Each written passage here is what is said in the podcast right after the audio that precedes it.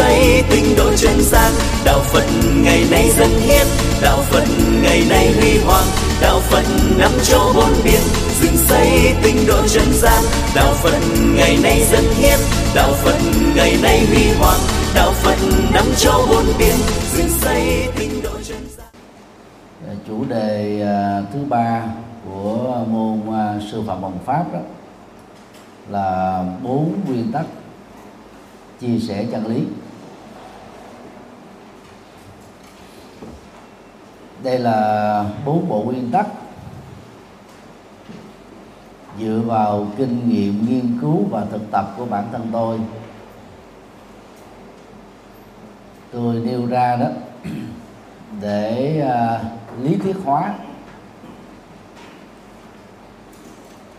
Những bộ tiêu chuẩn à, theo đó đó dựa vào thì à, các nhà hoàng pháp trẻ tức là các tăng ni trẻ đó khi ờ, chia sẻ Phật pháp đó có thể đạt được sự thành công lớn. Dĩ nhiên ờ, đây chỉ là bốn trong số các nguyên tắc quan trọng thôi. Chúng ta chỉ điểm qua một cách rất là khái quát. Các thầy, các sư cô ờ, có thể tư duy thêm, khám phá thêm và tìm ra đáp án cho vấn nạn vì sao dân số phật tử bị thuyên giảm. Thì cũng nhân đây đó, thì tôi đề nghị à, các thầy các sư cô à, bài thi nghiên cứu tại nhà đó. Đó là một video pháp thoại do chính mình thuyết giảng. Về đề tài đó, vai trò tăng ni trong phụng sự nhân sinh, hay là vai trò tăng ni trong việc phát triển dân số, Phật giáo. Thì mỗi clip vậy đó quý vị à, tự thuyết trình, quay lại bằng à, điện thoại thông minh. Thời lượng đó 15 phút thôi. Và tối đa là 20 phút thì à, để à, cho nó thuận lợi đó, thì à, ban cán sự lớp có thể thảo luận. Nếu quý vị chọn giải pháp là thi nhóm, thì mỗi nhóm tối đa đó là 5 người. Thì 10 người nhiều quá, rồi ai là người thuyết trình? Một người thuyết trình mà 10 người hưởng thì đâu được. Đó là giải pháp một. Giải pháp hai đó là từng người thuyết trình để chúng ta có cơ hội thực tập. Nếu chọn giải pháp là thuyết trình nhóm, thì một bài đó là 50 phút. Nếu chọn giải pháp à, thuyết trình là cá nhân, thì mỗi video clip là 15 phút thì những bài mà có ý tưởng mới, ý tưởng có tính hiện thực, chứ còn tưởng tượng ra những thứ nghe thì rất là hấp dẫn nhưng mà áp dụng vô không xài được.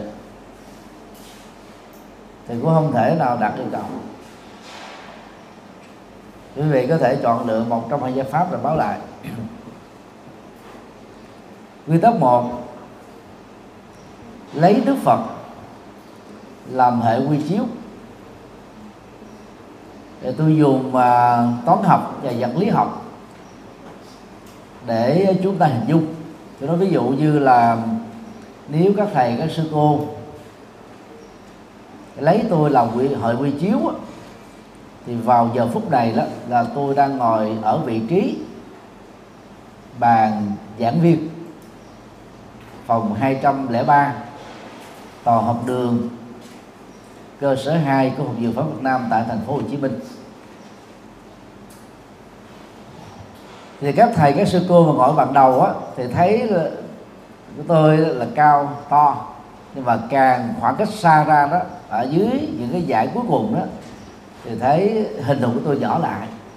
Mặc dù nếu mà đo trong thế giới hiện thực đó thì tôi có thể thấp hơn các sư cô, huống chi là các thầy. Nhưng mà vì trên bục giảng cái chiều cao nó là ba tấc mấy. Giờ căn bản đó là nếu lấy tôi là quy chiếu thì các thầy sẽ thấy các thầy có thể là nhỏ hơn tôi. Như vậy, bất cứ một cái hệ quy chiếu nào đó cũng có những cái giá trị tương đối. Và dựa vào cách thức mà Đức Phật đã hoàn pháp rất là thành công và cũng không có bất cứ một vị Bồ Tát nào, thánh A La Hán nào, hay là cao tăng nào trong lịch sử 2.600 năm của đạo Phật đó, có thể chia sẻ chân lý và đạo đức ngang bằng được với Đức Phật nói chi là hơn. Cho nên việc lấy tấm gương và kịch bản hoàn pháp của Đức Phật làm buổi chiếu đó rất là chuẩn.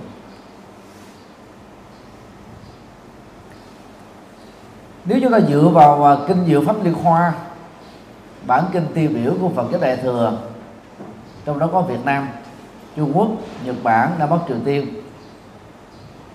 Thì nhiệm vụ chia sẻ chân lý của Đức Phật đó, nó gồm có à, bốn trọng tâm. Thứ nhất đó, là mở bài. Tức là giới thiệu một cách khái quát về thứ hai đó, chỉ dẫn rất là cặn kẽ, mang tính hệ thống, có chiều sâu, chiều rộng. Thứ ba đó là giúp cho người tu học đó thâm nhập được, trải nghiệm được. Và thứ tư đó, chứng đắc được các thành quả giác ngộ, giải thoát. Và ở đây đó là tuệ giác phật. Ờ, bản dịch chữ hán lâu nay đó là phật tri kiến tức là kiến thức phật. Và ngôn ngữ hiện đại gọi là trí tuệ của đức phật. Một loại nhận thức cao cấp nhất có thể giúp cho chúng ta thấy rõ được bản chất của mọi sự vật hiện tượng. Nhân quả à, tái sinh vận hành của nghiệp sự chuyển nghiệp và mọi thứ trên đời để ờ, chúng ta không bị trôi lăn nữa trong à, ba nẻo sáu đường của sanh tử. Một điều cũng rất là dễ hiểu. Chia sẻ chân lý Phật, mà nếu chúng ta lấy các tổ sư làm quy chiếu, thì đến đâu bằng là chúng ta lấy Đức Phật làm quy chiếu. Vì Đức Phật là người và cũng là tác giả công bố ra 84 ngày chủ đề Phật pháp 84 ngày chủ đề Phật pháp. Rồi được gọi là Dhamma Kanda mà ở Việt Nam á, và Trung Quốc á, thì à, chúng ta thường có thói quen gọi đó đó là pháp môn.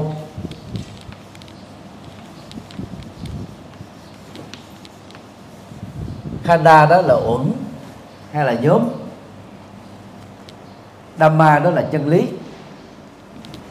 Dhamma Khanda đó, chúng ta có thể dịch nôm na đó là chủ đề chân lý.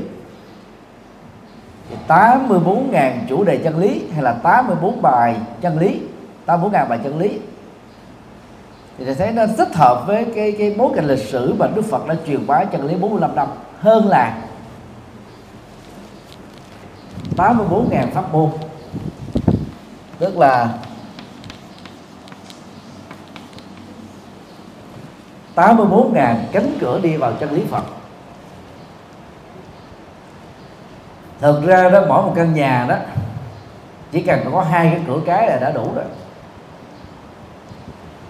Và nếu chúng ta hình dung đạo Phật là một căn nhà đó, thì cái việc mà xây 84.000 căn nhà, thì sao 84.000 cái cửa, thế đi vào căn nhà đó là không cần thiết.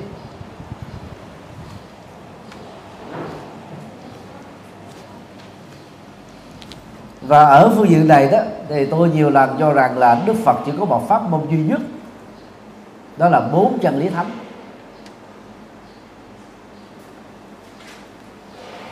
Do rồi trong quá trình truyền bá đạo Phật, nhất là khi đạo Phật du nhập vào Trung Hoa vào năm 67 Tây lịch,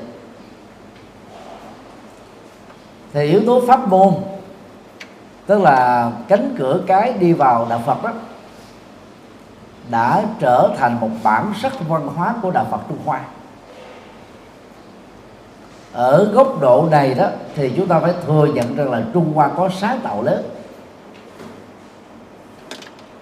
có đóng góp lớn có bản sắc lớn.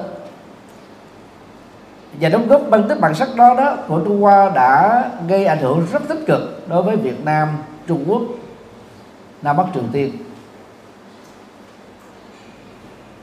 Và nó như là một cái cái sự mở cửa cho phong trào tranh minh học thuật và tranh minh pháp môn trong cộng đồng Phật giáo đại thừa. Và qua đến uh, Nhật Bản á, thì thực ra từ 10 tông phái của Trung Quốc trở thành 14 tông phái. Hàn Quốc và Việt Nam đó thì thực ra chưa từng phát triển thành 10 tông phái đúng nghĩa. Nếu chúng ta hiểu mỗi một pháp môn đó là một tông phái, thì thật ra là chúng ta chưa có đến là 15 tông phái. Còn 20 bộ phái thời kỳ Phật giáo, bộ phái đó, những cái điểm tương đồng là chiếm đại đa số, những cái điểm gì biệt nó không có nhiều lắm. Thì tổng cộng 20 bộ phái của Ấn Độ 10 bộ phái hay 10 bộ, bộ, ờ, uh, bộ, bộ phái một phái đại thừa tại Trung Hoa và Nhật Bản đó. Thì chúng ta có chưa đầy 40 bộ phái. Lấy đâu ra con số 84 ngàn pháp môn. Như vậy khi lấy Đức Phật làm quy chiếu đó thì chúng ta cần phải dựa vào bài kinh chuyển pháp luân. Để làm tôn vinh vai trò đóng góp to lớn của Đức Phật cho lịch sử tư tưởng của nhân loại. Còn cách mà chúng ta làm đạo ở các nước đại thừa bao gồm Việt Nam, Trung Quốc, Nhật Bản, Đông Bắc Triều Tiên và Tây Tạng đó thì hình ảnh và vai trò của Đức Phật trở nên mờ nhạt. Và tổ sư đó trở nên quan trọng. Chúng ta cũng phải thông cảm cái nền văn hóa phụ hệ đó phát triển mạnh ở tại Trung Quốc Trung Quốc và các nước châu Á nói chung. Hình ảnh á, cha thì dễ nhớ hơn là ông nội hoặc là ông ngoại. Ông nội ông ngoại đó thì dễ nhớ hơn ông cố. Ông cố mà cố thì dễ nhớ hơn à, ông cố tổ bà cố tổ hay là thái tổ, tức là xa xưa trở về cái nguồn gốc ban đầu của mỗi hội tộc gọi là thái tổ. Thì trong các chùa cũng vậy.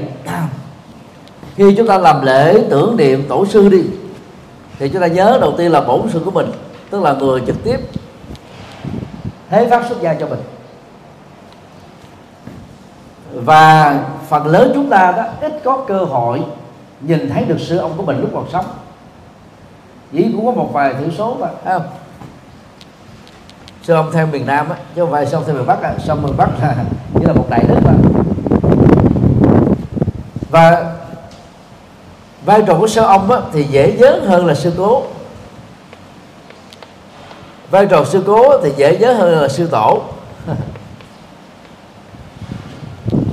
Và cứ như thế chúng ta truy quy quá khứ mình nhớ những vị gần với mình hơn. Thực ra cũng hiếm có chùa nào á, mà làm lễ dỗ tổ sư đó đề thứ ba cách với đề của mình. Ví dụ như là mình làm mà sư cố ấy. hiếm có ai làm về dỗ tổ sư cố chỉ là dỗ tổ bổn sư đến dỗ tổ sư ông là chúng ta đã quên mất rồi. Thì cái cách làm đạo của à, tổ sư đó là bởi vì thời đó, cái việc mà truyền bá chân lý, nó không có được rộng rãi như bây giờ qua các phương tiện in ấn hay là nghe nhìn bằng truyền thông. Cho nên mỗi một tổ sư đó chọn lấy một vài bài kinh căn bản thôi. Mình tạm gọi đó là kinh pháp môn. Mà nội hàm của nó đó, nó được xem như là cái cánh cửa để chúng ta bắt gặp được chân lý Phật, tỏ ngộ được chân lý Phật, thực tập chân lý Phật và chứng đắc được chân lý Phật. Mà đang khi đó về bản chất ở các tôn giáo tín đồ đều lấy đấng à, sáng lập tôn giáo ra làm giáo chủ và dựa vào hội quy chiếu đó. Thì đạo Phật tại ờ, châu Á mà cụ thể là đạo Phật Đại thừa. Thì hình ảnh của Đức Phật không quan trọng bằng như là các bậc tổ sư ngay cả Phật giáo Tây Tạng. Thì hiện nay đó Đức Dalai Lama thứ 14 đó, khi hoàng pháp thì vẫn chọn á, các à, bản luận của các vị tổ sư hơn là chọn kinh văn của Đức Phật. Mặc dù à, truyền thống Tây Tạng đó là giữ được kinh văn à, dưới dạng à, lưu trữ rất là đặc thù của người Tây Tạng. À, một bản kinh đó, nó dài dài như thế này. Ở chừng năm tấc có khi là ba tấc.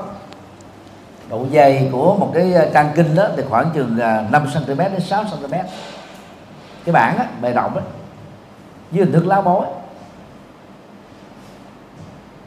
và Tây Tạng là nước giữ truyền thống này rất tốt cho nên là trong hiện đại này khi in kinh đó họ không có in trang là A5 mà A4 mà A3 không đó mà vẫn in đó, cái khổ trang truyền thống như thế này. Và rời từng từng trang một. Cho nên đó khi mà tụng kinh mà để quạt máy thế này hay là có con gió thở ngang, ngang qua thôi hiện trang kinh nó có thể bay. Cái việc mà giữ rất là cực.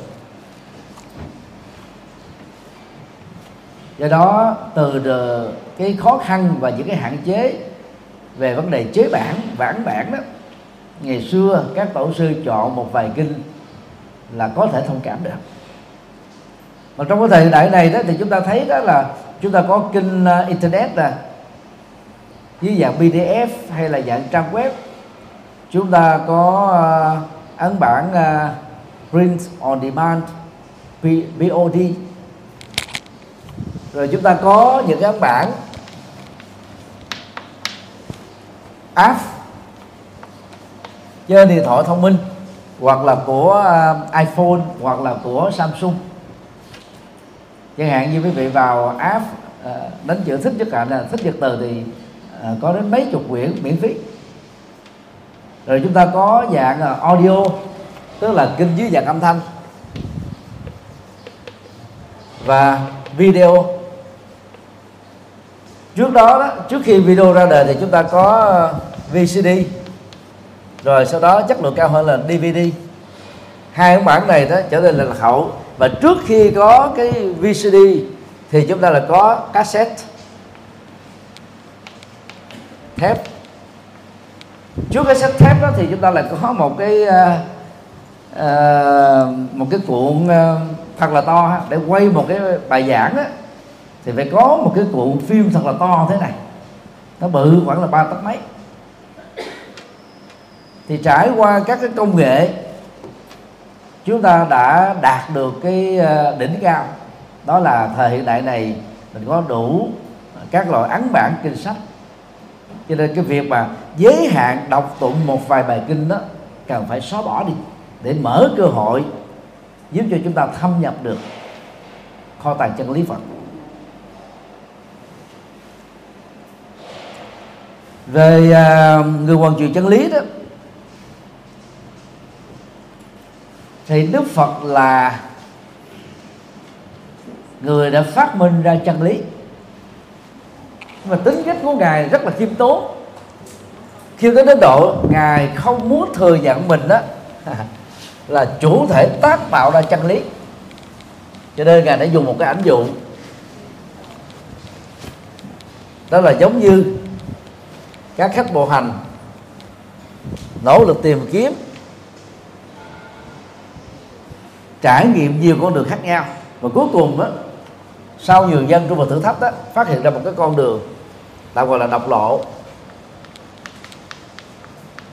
Có thể đưa đến được một cái tòa lâu đài. Và nó có những cái cánh cửa ra vào sau đó tháo mở một cách an toàn để đi vào bên trong. Làm vệ sinh bên trong đó. Bật ánh sáng lên bằng các ngọn đuốc. Lấy uh, các cái dụng cụ ra để vẽ lại cái bức tranh sơ đồ về cái con đường đi cũng như là tòa lâu đài.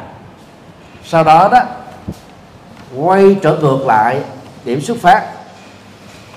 Người ta gọi đấy là bờ bên này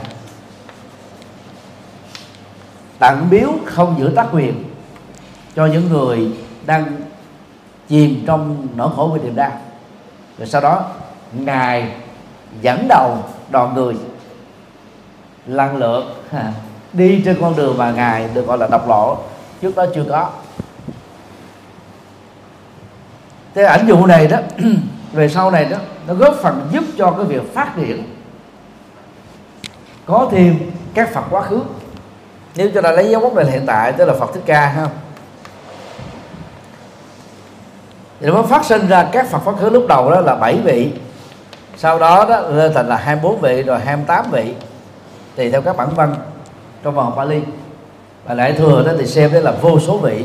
Thậm chí lên tới a tăng kỳ. Tức là nhiều vô số đến độ không tính tiếp được. Chứ thực ra đó, trước khi có đức phật thích ca, thì trên quả thì còn chúng ta không có phật nào hết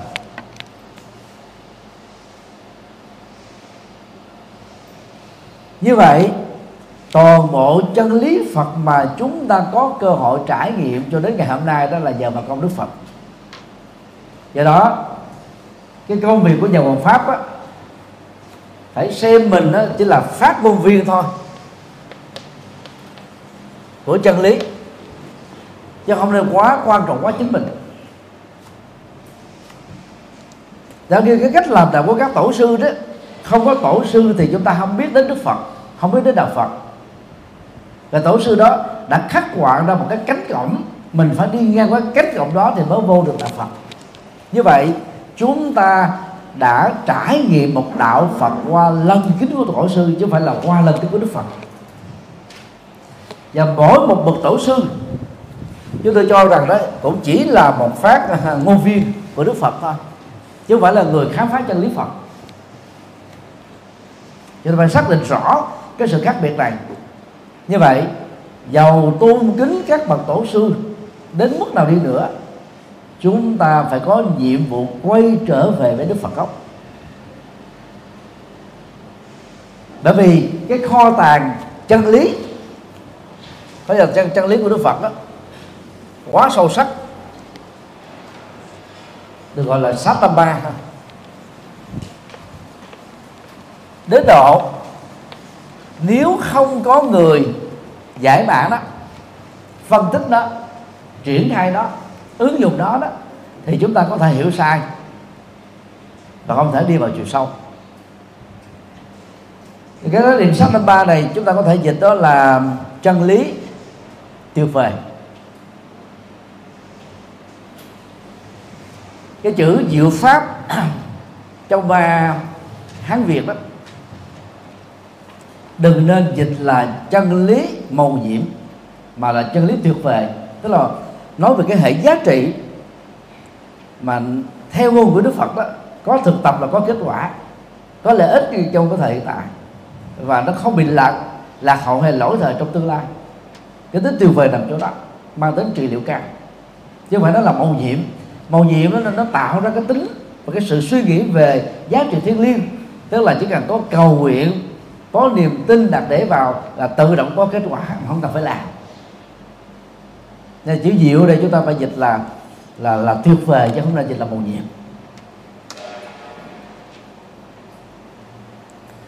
Và theo cách thức hoàn pháp này đó, thì chúng ta cần nỗ lực trung thành với những lời dạy của Đức Phật. Nhiều trường nào thì có lợi ích cho việc truyền bá chân lý đối với người nghe trường đó dĩ nhiên là khi truyền bá chúng ta cũng phải dùng ngôn ngữ hiện đại. Chứ không nên dùng ngôn ngữ quá khứ. Quá nhiều. Cái ngôn hiện đại đó nó có giá trị nó có giá trị có giá trị thời lượng.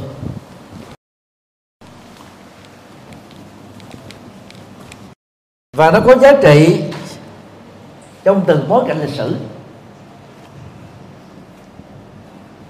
như vậy, khi chúng ta đang sống ở trong một cái bối cảnh xã hội nào, cái xu thế, cộng nghiệp về ngôn ngữ và cách diễn đạt, chúng ta phải thích ứng với nó.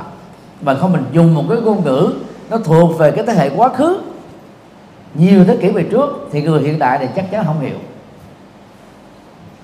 Thì đây là vấn đề mà tôi đã phản ánh rất là nhiều lần.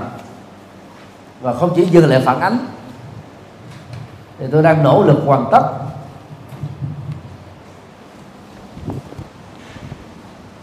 Bộ à, từ điển đối chiếu.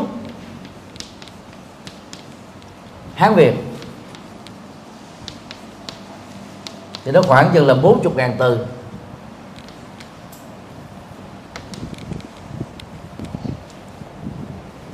Dĩ nhiên là trong nỗ lực mình tìm kiếm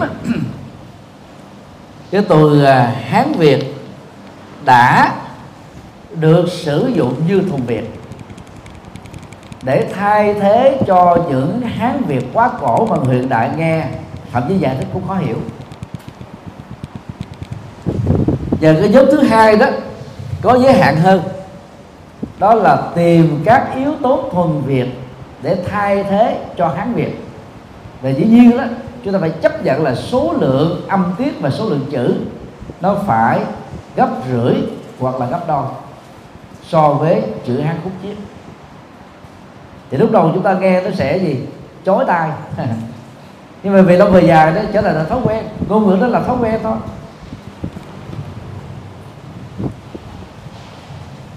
Nó ví dụ như là những cái khái niệm à, à, ngũ uẩn.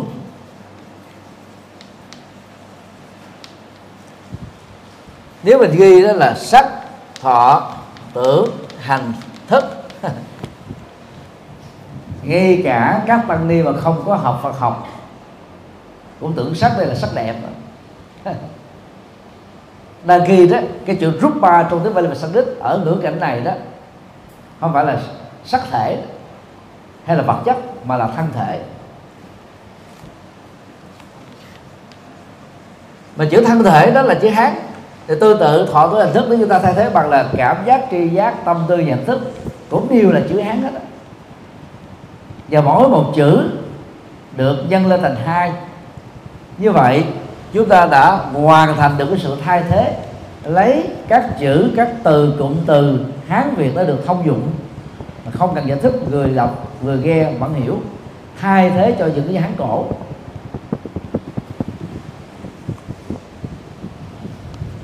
Và nếu như chúng ta mạnh dạn đi theo cái khuynh hướng này đó cho đến một lúc nào đó à, chúng ta sẽ đạt được cái nhu cầu thứ hai đó là thuần việt hay là đó là ngũ uẩn và đó là gì? Năm tổ hợp hoặc là năm hợp thể. Nghe nó rất là lạ tai.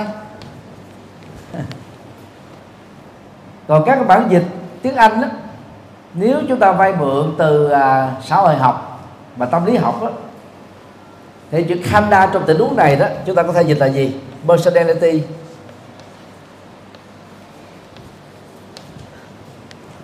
Tức là nhân thể. Năm nhóm nhân thể. À, năm tổ hợp nhân thể. Tổ hợp cũng là chữ hát nhân thể cũng là chữ hát nhóm là tiếng việt. Như vậy đó là năm nhóm nhân thể. Thì dĩ nhiên cũng không thể hiểu được liền nhưng mà ít ra đó dùng cái khái niệm năm tổ hợp hay là năm hợp thể à, hay là năm nhóm nếu là năm nhóm là thuộc việt nhất. Thì người ta có thể hiểu, hình dung được đó nó là năm cái gì đó nó mang yếu tố là gì? Hình thành bởi những cái khác. Thì đây là một cái ví dụ trong vô số những cái khó khăn mà tất cả các nhà hoàng pháp hiện đại đã phải suy nghĩ thì trải qua hai thập niên thì tôi cũng suy nghĩ nhiều lắm rồi. Và tôi cũng cố gắng là dùng hai cái cái phương pháp mà nêu ra đó để có thể giới thiệu, thay thế những khái niệm nó quá cổ xưa bằng những khái niệm hiện đại. Và dĩ nhiên là nỗ lực của một cá nhân nó không bao giờ là hoàn chỉnh được. Nó phải trải qua thậm chí là năm thập niên 10 thập niên. Nó hoàn chỉnh dần dần, hoàn chỉnh từ từ và nếu như không có ai nỗ lực để tạo ra một cái cái nền tảng ban đầu đó đó, thì cái công việc này nó được xem như là gì? Không ai quan tâm.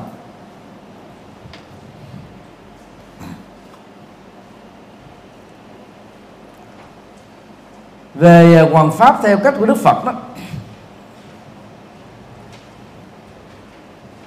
thì à, chúng ta có thể hiểu thời đức phật đó chủ yếu là chỉ có à, Dhamma và Vinaya thôi.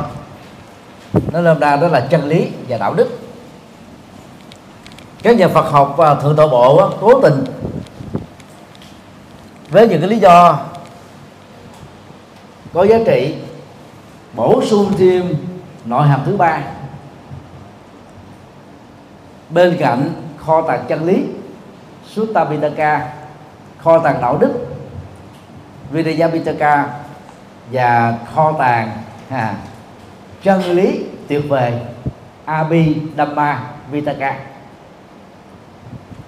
Thì ở trình độ cử nhân từ à, năm thứ ba trở đi thì các tăng ni đã có cơ hội đào sâu vào luận tạng.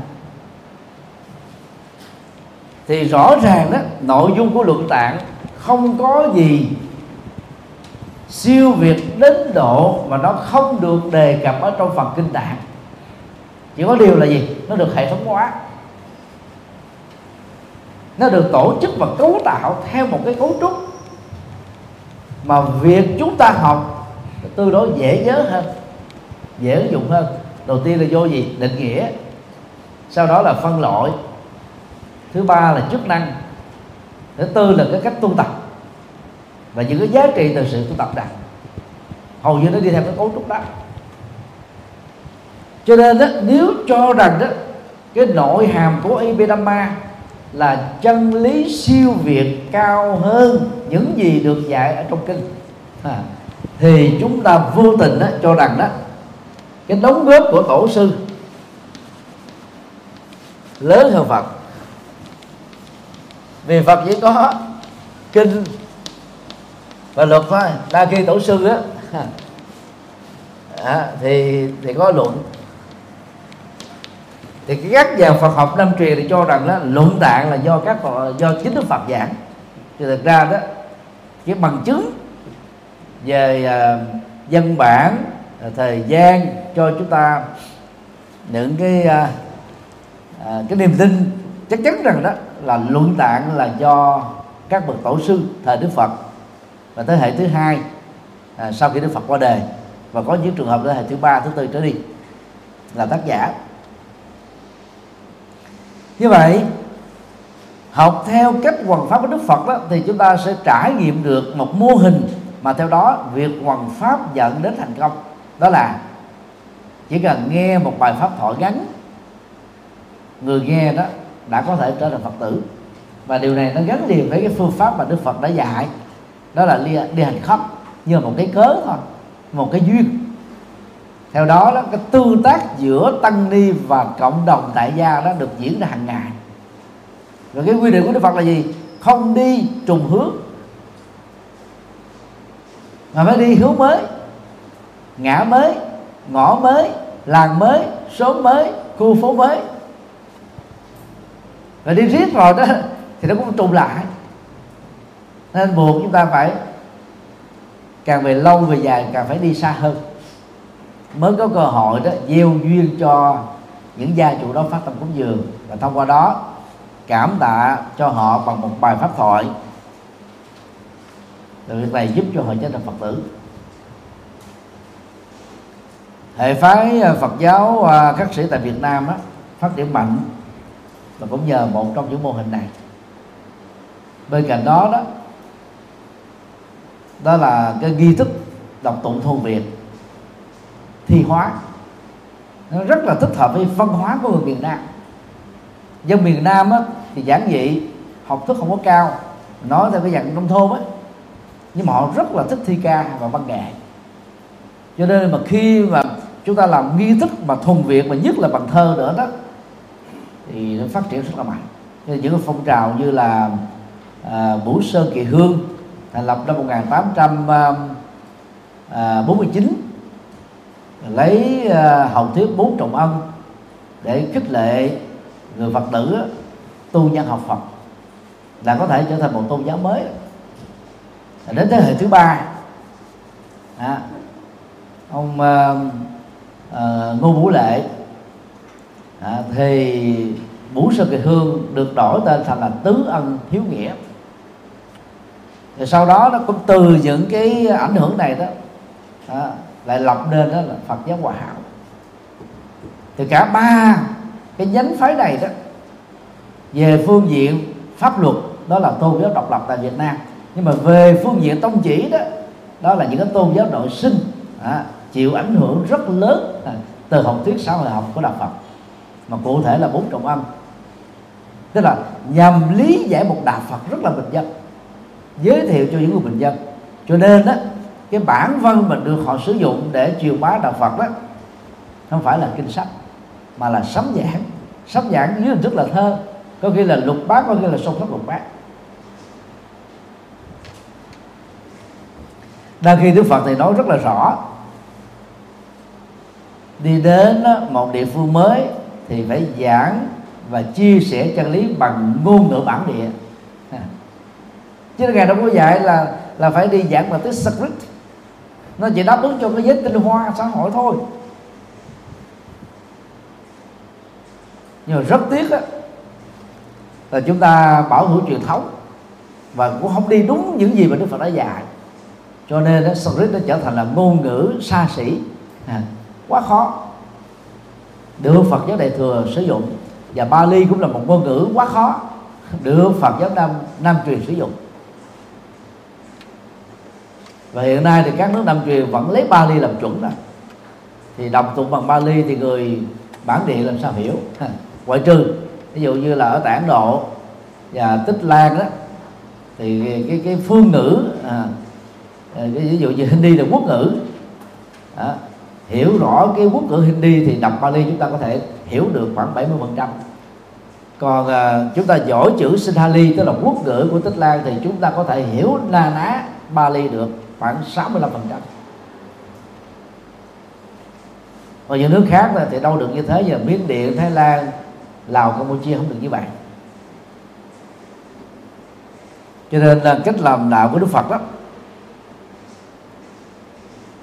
thì tôi thì à, tóm tắt đó là sau khi ngài giác ngộ, đã có hai cái trường thống lý giải khác nhau đại thừa nhất là đại thừa dưới cái nhìn của à, uh, trí khải đại sư. Thì uh, đầu tiên là đức phật giảng kinh hoa nghiêm. Rồi uh, a hàm 12 năm. Rồi phương đẳng tức là cái kinh uh, tiền đại thừa 8 năm. Rồi sau đó đó mới giảng dạy kinh pháp hoa niết bàn. Vân vân. Thì đây là cái lý thuyết không có bất kỳ một cơ sở Phật học nào cơ sở lịch sử cơ sở văn bản nào. Để chúng ta có thể tin là đúng. Mà cái nền Phật học Trung Hoa đó đã chấp nhận cái quan điểm của ngài Trí Khải đó đã trải qua nhiều thế kỷ trong đó có Việt Nam. Còn theo um, Phật giáo thượng tự bộ chủ yếu là dựa vào uh, Sutta Dipata tức là kinh tập đó, thì trong 49 ngày đầu đó, tuần lễ thứ nhất là Đức Phật trải nghiệm Niết Bàn. Là tôi tạm gọi đó là tái đánh giá giá trị giác ngộ giải thoát mà ngài đã chứng đắc. Trước khi còn muốn đó đó là tính trách nhiệm. Thứ hai đó là tuần lễ Đức Phật tri ân kêu Bồ đề. Thông qua đó hình thành ra học thuyết bốn trọng văn về sau. Tuần lễ ba đó Đức Phật hình thành ra nhân sinh quan qua biểu tượng con số 18 sáu giác quan sáu đối tượng giác quan và sáu nhận thức giác quan. Tuần lễ thứ tư đó hình thành học thuyết thế giới quan. Qua học thuyết tương quan tương tác tư duy tương thuộc tuần lễ thứ năm đó, hình thành ra học thuyết đạo đức quan. Khẳng định vai trò của đạo đức và trí tuệ làm cho con người rõ sáng chứ không phải là giai cấp và màu da. Tuần lễ thứ sáu đó là tu đạo quan cụ thể là nghịch cảnh. Đó. mưa to giông lớn bão lũ mà đức phật vẫn ngồi yên. Và tuần lễ thứ bảy đó đó là thành lập dị bảo. Tức là phật bảo chính là ngài pháp bảo á, những lời dạy rất là đơn giản cho hai thương gia người ấn độ và về sau này đó, ở tại tích la, ở tại miến điện, ta gọi đó là hai thương gia người miến điện, nhận được tóc của đức phật về để làm tháp thờ ở tại à, thủ đô của đất nước này. Thì bằng chứng đó thì nó không có thực ra đó là hai thương gia ấn độ. Thế vậy chúng ta có thể thấy là bảy tuần lễ đầu của đức phật trong văn học Bali cụ thể là Sutta đó, thì nó khác rất là xa và nó về rất là xa với Phật giáo đại thừa, nhưng mà nó rất dễ được chấp nhận.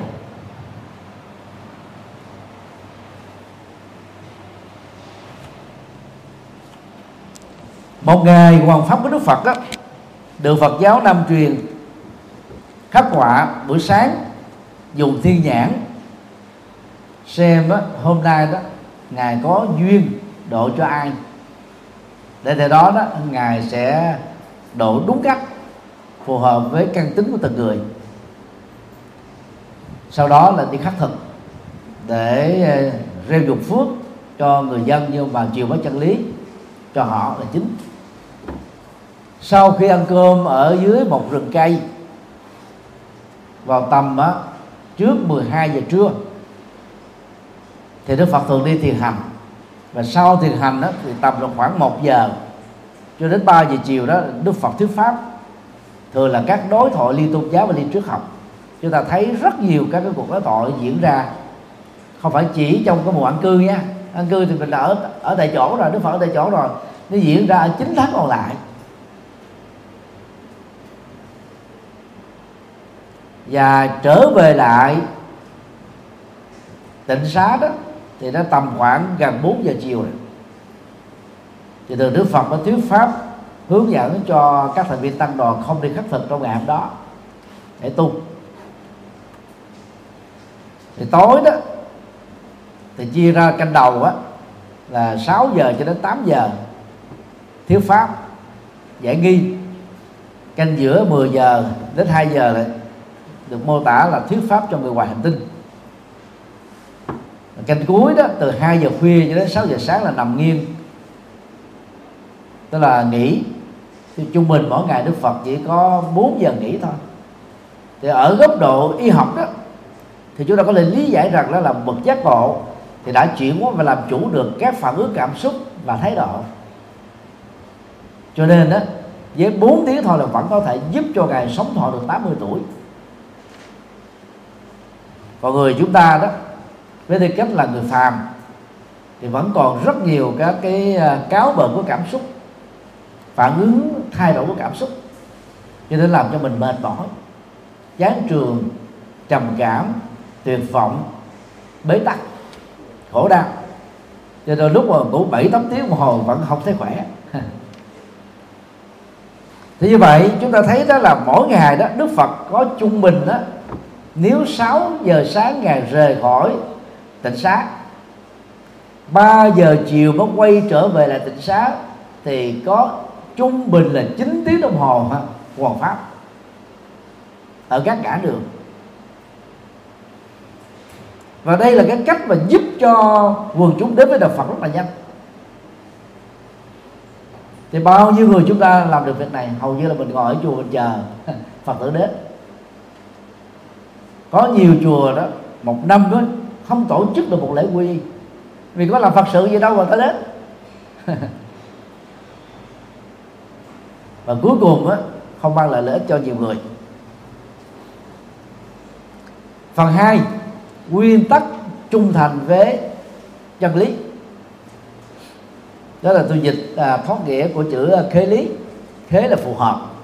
Lý đây là chân lý thì về phương pháp này đó chúng ta nhấn mạnh phương pháp luận tâm linh của đức phật. Phương pháp luận của ngài không gì khác hơn là Ariya Chakani tức là chân lý tuyệt vời gồm có bốn bước được Đức Phật mô tả ở trong kinh ờ, Tương ưng tập 5 trang 421 và lặp lại ở uh, trường bộ tập 3 trang 277 và tương tự ở uh, luật tạng tập 1 trang 9 thì bài kinh này đó tất cả chúng ta đều biết à. chỉ nhắc gọn thôi. Để giải quyết tất cả các vấn nạn của con người. Với tư cách là con người cá thể hay con người tổ thể tập thể. Thì chúng ta phải lần lượt trải qua bốn bước. Bước một đó, đó là thừa nhận thực tại bao gồm nỗi khổ niềm đau trở ngại thử thách bế tắc mà mình đang gặp phải là cái gì? Ở phần này thì tôi thường mở rộng thêm ba cái lối giải thích. Thứ nhất á, là tránh phớt lờ vấn nạn vì như thế là liều mạng.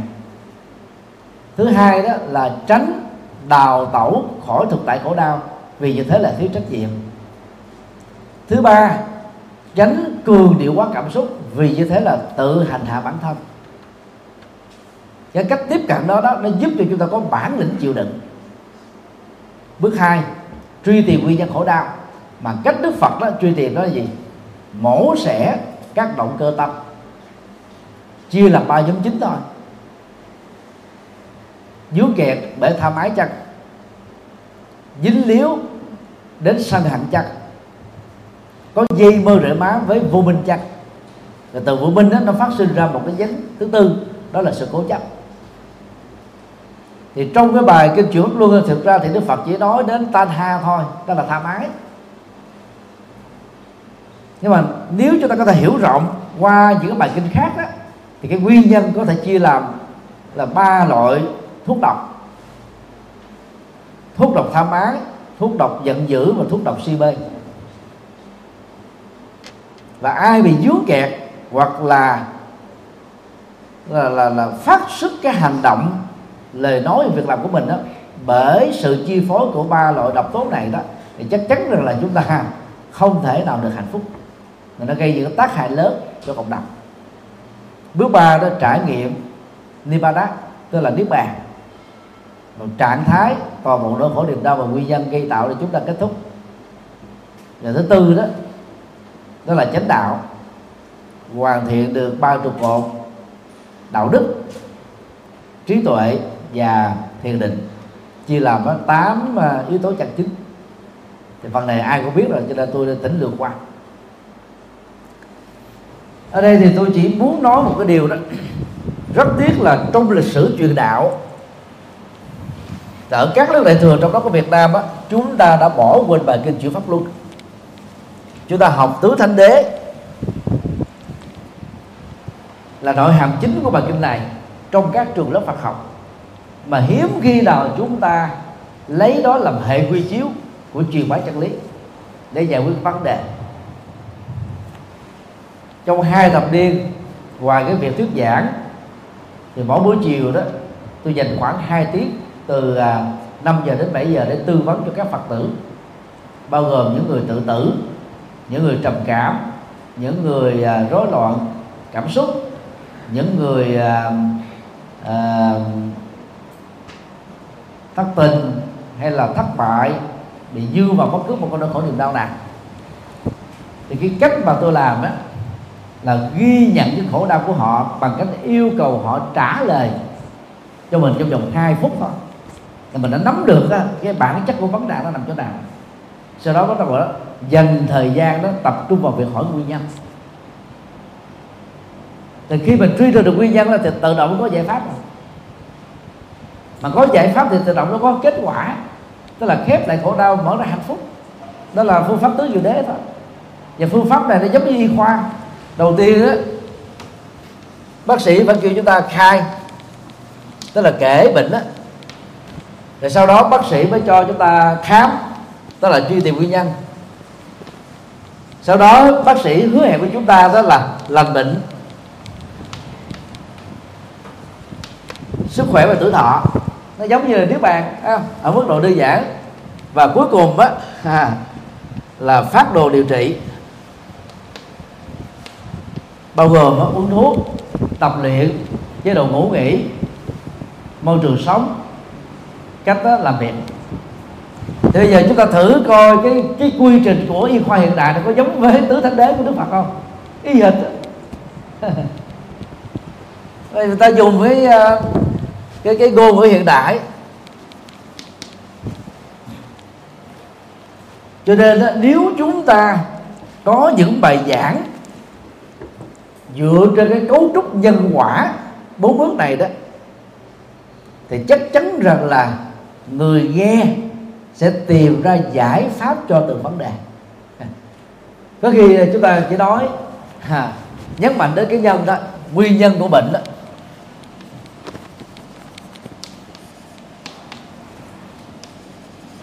Thì trong cái bài giảng mình có thể nói nguyên nhân của khổ là gì? Sau đó là gì? Con đường diệt khổ.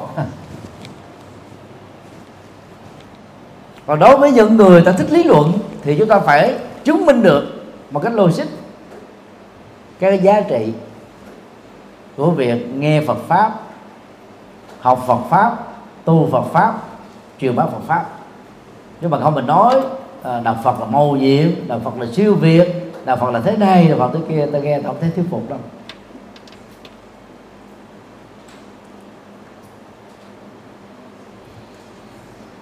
Để trung thành với ờ, chân lý Phật đó, thì ờ, tôi đề nghị đó khi giảng bất cứ một cái ờ, chuyên đề Phật pháp ứng dụng nào cho Phật tử tại gia, chúng ta phải trích dẫn được các câu kinh chứ mà không, nó chỉ gì lời của giảng sư nói chứ không phải lời của Phật đó. Ở phương diện này đó, thì các vị linh mục của công giáo, mục sư của tinh lành, giáo sĩ đó của hồi giáo, và rabbi đó của do thái giáo làm rất là tốt. Đầu tiên chúng ta phải chích từng câu. Ta đọc lên đọc lên xong rồi ta ngồi phân tích thì cái cách mà giáo dục này đó và chúng ta đã từng trải qua trong cái giai đoạn là giáo dục tự viện và giáo dục Phật học viện. Mà thời đó đó, thì phần lớn là đọc một cái đoạn hát đoạn chữ hát đó là phiên âm. Sau đó là dịch nghĩa. Sau đó là nói đẩy. Hết và ngày hôm sau, khi vào vào trường học đó thì để ôn bài đó là các bậc thầy của chúng ta sẽ yêu cầu mỗi người đọc một đoạn. Đô và cứ như thế mà học. Không có đào sâu vào tính triết lý tính văn học tính phân tích gì. Chủ yếu là nắm được cái cái đại cương thôi. Nhưng mà cách học này cũng rất là hiệu quả. Thứ nhất là chúng ta có cái vốn liếng thuộc lòng. Cái thứ hai đó là người nào có năng khiếu về logic năng khiếu về lý luận đó thì nhờ vào những cái đoạn học thuộc lòng này đó, chúng ta có thể giảng giải, cho ta là biện tài vô ngại. Do đó, cách học này đó, mặc dầu đó, nó tương đương chỉ với cao đẳng bây giờ thôi. Và các bậc thầy của chúng ta tốt nghiệp từ mô hình học này ra đó, thì làm đạo rất là thành công. Còn bây giờ thì ra là nào là bằng cấp cử nhân, là thạc sĩ, tiến sĩ, nhưng họ có mấy người viết sách. Không có mấy người làm đạo thành công. Ừ. là bởi vì chúng ta chỉ nhấn vào đến tư tưởng mà bỏ qua đi cái phần văn bản. Mà muốn văn bản nó mới giúp cho mình hiểu sâu. Thì văn bản đó là gì? Phải dựa vào từng đoạn kinh từng câu kinh từng trang kinh. Khi ờ, giảng và dạy thì chúng ta phải phân biệt cái sự khác nhau đó. đối tượng á, của dạy là những người có trình độ. Cho nên mình phải trích dẫn nguyên văn phân tích ngữ cảnh. Rồi cách nó biến thi của nó rồi văn phạm, ngữ nghĩa, trong từng ngữ cảnh khác nhau. Nhưng mà giảng cho phật tử tại gia mà đi theo cách này là không thể nào thành công được. Bởi vì người ta sẽ buồn ngủ hết. Mà cái mà người ta cần là gì? Ứng dụng từ lời Phật dạy trong đời sống thực tiễn thì người ta đạt được cái gì? Cho nên rất nhiều lần tôi thường nói đó, giảng thành công cho Phật tử tại gia phải tập trung vào các chủ đề nhân thường thì cho con người ta. Đừng có đưa đến những cái lý thuyết như là à, thanh văn thừa bồ tát thừa phật thừa. Cái chỉ một thiểu số phật tử ta cần đến cái nhu cầu đó. Đại đa số còn lại ta chỉ cần làm thế nào để có được nhiều phước báo. Sống hạnh phúc.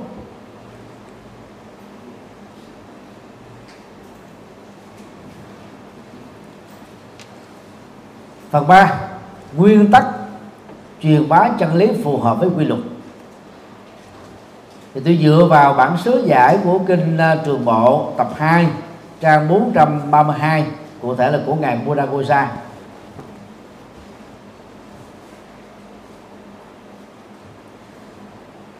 thì cái chữ à, định luật hay là quy luật á, trong tiếng Bali gọi là Niyamat nó tương đương với à, bản chất nguyên lý của mọi sự vật hiện tượng.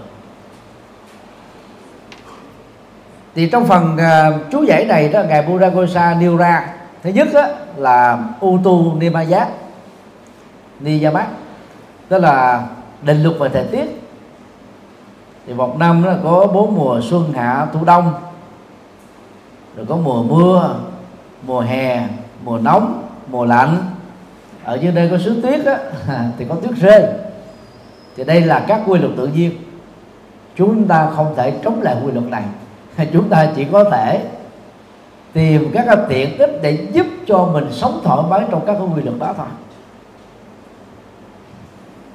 Và quy luật này đó đó là quy luật chi phối vũ trụ. Như vậy khi nắm được cái cách làm đạo phù hợp với tính thời tiết,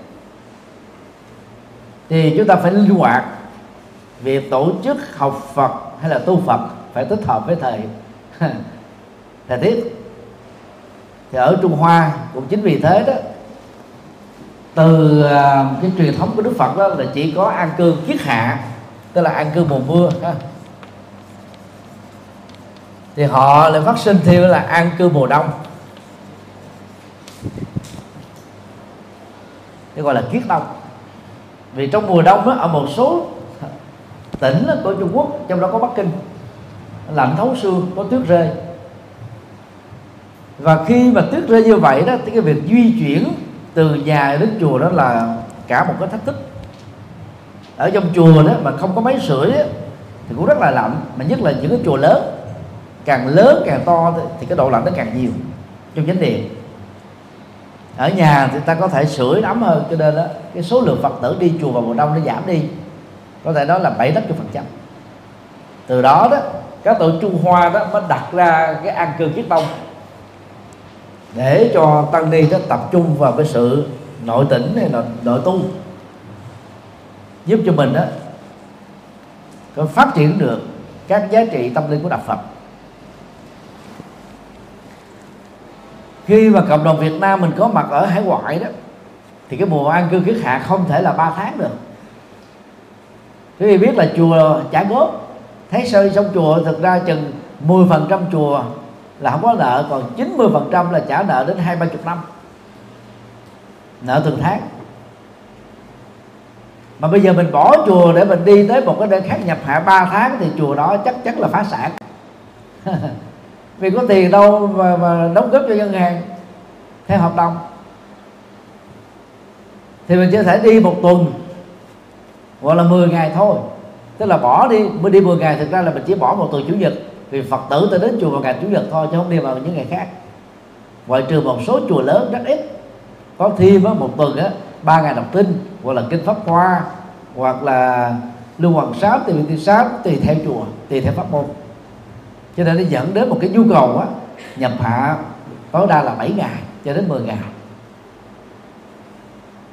Bây giờ chúng ta nếu mà ta dựa vào với luật Phật chế phải là 90 ngày an cư. Mà đang khi thời Đức Phật thì nó mưa nhiều. Đang khi ở phương Tây đó đâu có mưa. Ít mưa lắm. Mà giữ quy như vậy thì ai đi chùa?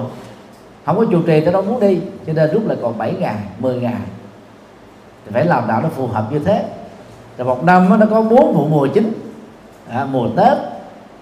Mùa rằm tháng giêng tức là mùa tết là bao gồm rằm tháng giêng ha. Rồi mùa phật đản mùa du lan, mùa tháng 10 tôi tạm gọi là bốn vụ mùa. Phật pháp. Thì các chùa ta phải mặc định ra như thế này là tổ chức một cái sự kiện liên hệ đến bốn cái cái lễ đó đó. Có thể trước một tháng hoặc là sau một tháng, trong vòng đó là gần hai tháng đó.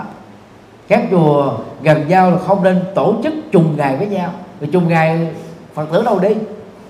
Phật tử là một cái lưu lượng, ta đi từ chùa a qua chùa b, tham dự sự kiện a qua sự kiện b cho nên bây giờ quý vị thấy là ở bên Mỹ cho đến thời điểm này là mới hoàn tất cái mùa Phật đản thôi. Còn ở Việt Nam thì chúng ta tổ chức là chánh nhật ngay đúng cái ngày đó. Vì dân số mình đông người thất nghiệp còn còn, còn nhiều. Một người làm mà nhiều miễn ăn. Cho nên đó lao động là vươn qua và lang thang không chết đói. Có người lo. Còn ở mấy nước đó mà lang thang là là mệt lắm ấy. dĩ nhiên là chính phủ lo thì từ cái những cái cái quy luật thời tiết đó nó buộc chúng ta phải rất là linh hoạt trong việc phù hợp với các quy luật về tổ chức học và tu. Và bây giờ mình tổ chức khóa tu mùa hè thì chúng ta nhớ tiểu học á, là kết thúc vào khoảng à, 15 tháng 5 như vậy nếu khóa tu đó dành cho tiểu học thì chúng ta có thể cuối tháng 5 hoặc là đầu tháng 6 nếu có đối tượng mà mình muốn là cấp 2 thì chúng ta có thể tổ chức vào tháng 7 nếu là cấp 3 thì chúng ta tổ chức vào tháng 8 nếu là sinh viên đại học à, thì chúng ta có thể tổ chức. Sau khi đó à, tổ chức à, thi đại học xong rồi. Đó mình phải nắm được cái quy luật đó thì các cái khóa tu chúng ta mới có người tham dự đông thứ hai là quy luật về chủng tử Bija đi ra mát thì đây là cái nền tảng của học thuyết nhân quả hạt giống nào thì tạo ra chủng loại cây trái của nhóm đó à, hạt mít thì không thể tạo ra à, quả cam hạt cam thì không thể tạo ra gạo hạt gạo thì không thể tạo ra muối ha. rồi à, ADN của con người thì không thể tạo ra con khỉ ADN con khỉ thì không thể tạo ra con người rồi ADN của con khỉ con người thì không thể tạo ra con cọp ADN của con cọp thì không thể tạo ra toàn bộ cạn tức là mọi chủng loại động vật dù là ở trên cạn là dưới nước hay là biến hóa hay là sự ẩm thấp mà sinh ra đều có cái nhóm gọi là chủng tử cái hạt giống đó, đó. tùy theo cái chủng loại mà chúng ta gọi đó. thế vậy thì bản chất của hạt giống này nó chi phối luật nhân quả trong việc duy trì chủng nòi chủng nòi chủng nòi trong các loài động vật và chúng loại trong tất cả mọi loại hình sự sống. Và theo đó đó, thượng đế không phải là đánh tạo vật sinh ra con người dạng vật. Cái học thuyết này đấy thì nhắc lại quý vị nghe là mắc cười. Nhà thượng đế đầu tiên là gì? Là dùng đất sét để tạo ra người nam. Sau đó mới thổi cái hơi của mình vào, cái lỗ mũi của người nam bằng đất sét đó đó, làm cho con người nam nó sống được rồi mới bẻ một cái xương sườn của người nam đó tạo ra người nữ. Từ đó mới có nam và nữ. Và có thế giới này. Nó rất là là phản khoa học. À, và không thể chấp nhận được. Và nó đi ngược lên vào học thuyết chủng tử. Thì bằng học thuyết này đó thì cái cách làm đạo cách giảng đạo chúng ta phải dựa vào nhân quả thôi. Và dựa vào tính khoa học thứ ba định luật về nghiệp. Cam bán đi ra mắt nghiệp á, hiểu nôm na đó là các hành động. Chia làm ba nhóm hành động tâm ý hành động lời nói và hành động là các việc làm cụ thể của tay chân và thân thể này. Bao gồm á, các hành động ngôn ngữ. Định luật nghiệp của đạo Phật á, khẳng định rằng đó không có số phận an bài. Mọi thứ đều có thể thay đổi được. Theo chiều hướng hoặc là tốt hơn hoặc là xấu hơn tùy theo cái nỗ lực. Và bản chất của hành động nỗ lực của chúng ta được đặt ra. Và về bản chất á, thì à, các hành động thiện không thể tạo ra quả khổ các hành động khổ không thể tạo ra quả hạnh phúc. Và và tính nhân quả đó là không thể sai chạy được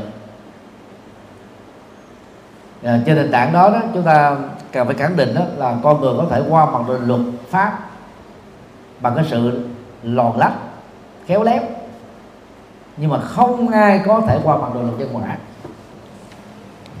cho đó ví dụ như là trong luật pháp Việt Nam và trên toàn cầu đó nó đều có một cái điểm chung. Đó là nguyên tắc vô tội hay là nguyên lý vô tội.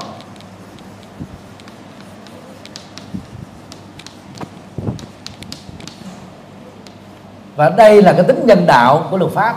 Và tính nhân đạo đó nó cũng góp phần để giúp cho giảm bớt đi tình trạng oan sai. Tức là cái oán ờ, cái cái ờ, cái án sai đó án quan do đó ví dụ như là trường hợp của hồ duy hải ở uh, tỉnh long an. Thì sau khi hai cô gái bị uh, giết chết đó độ như hải đó là nghi can. Số 1 thì khi mà lấy khẩu cung và yêu cầu viết cái bài viết cái ờ, cái cái lời khai đó bằng chữ viết của chính mình đó, thì hồ duy hải đó khai rất là chi tiết viết ở đâu thời điểm nào cách thực hiện ra sao giết cô nào trước giết cô nào sau rồi sau đó phi tan như thế nào. À, mới lấy tất cả những cái vật dụng trên cơ thể của hai cô gái đem đi bán ở đâu. Và trong số đi bán là có chợ An Đông. Đó.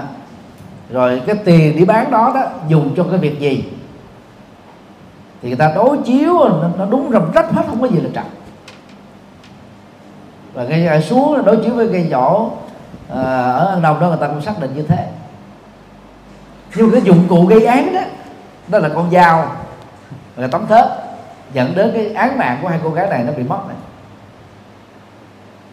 Thì những người làm công tác điều tra đó người ta mới thế vô. Bằng việc là đi mua ở chợ một tấm thớt mới một cái con dao mới. Thế vậy về bản chất đó, là hồ di hải qua lời khai và những cái chứng cứ chứng cứ ờ, trên lời khai đó nha là có giết người thật. Nhưng mà cái dụng cụ gây án được xem là yếu tố quan trọng để dẫn đến cái tình trạng bị kết án. Nó không còn nữa. Cho nên đó bằng cái tình tình trạng này đó, người ta mới áp dụng cái nguyên lý là suy luận vô tội. Cho nên bây giờ đó là tuyên án tử hình rồi, trải qua 10 năm á, không thể nào thực hiện. Cái phán quyết của tòa án được. Là vậy để rơi vào cái tình trạng là vô tội. Như vậy, rất nhiều luật sư giỏi đó thanh nghề vì tiền thì họ dựa vào những cái lỗ hổng của luật pháp và tính nhân đạo của luật pháp để biến từ một người có tội trở thành là một người trắng án. Nếu là họ hưởng được nhiều tiền thôi cho nên đó luật sư là một cái nghề mà tôi cho gọi cho tôi gọi đó là một cái game show giữa thiện và ác giữa lương tâm á, và đồng tiền giữa công lý đó ha, và và và và đạo đức. Và không phải ai là luật sư cũng đứng về cái thiện người thiện. Đại đa số là đứng về cái ác. Là được, được, được luật pháp cho phép nha. Tranh tụng với tòa để bảo vệ cho thân chủ của mình dù có phạm pháp để đưa ra những cái tình tiết giảm nhẹ cho giảm ác. Và thậm chí là cải trấn ác. Thế như vậy người ta có thể qua bằng luật pháp nhưng dù là luật pháp xử là vô tội đi nữa, nha. Thì người ta vẫn phải đền về luật nhân quả. Cho nên cái định luật về nghiệp nó giúp cho người tu học Phật đó thấy rõ được những cái trách nhiệm mà mình phải đeo mang. Dù muốn hay không muốn. Ở tương lai của kiếp này và tương lai của những kiếp sau, nó nó nó thẳng ra đó là một cái quy luật đó là thưởng và phạt, rất là công công bằng vượt lên trên đó những cái giới hạn tương đối của luật pháp con người. Thì lúc đó đó, nó giúp cho chúng ta là là giữ được đạo đức và sống đạo đức, sống hữu ích và sống có giá trị. Thứ tư là định luật về tâm thức, chitta niyama.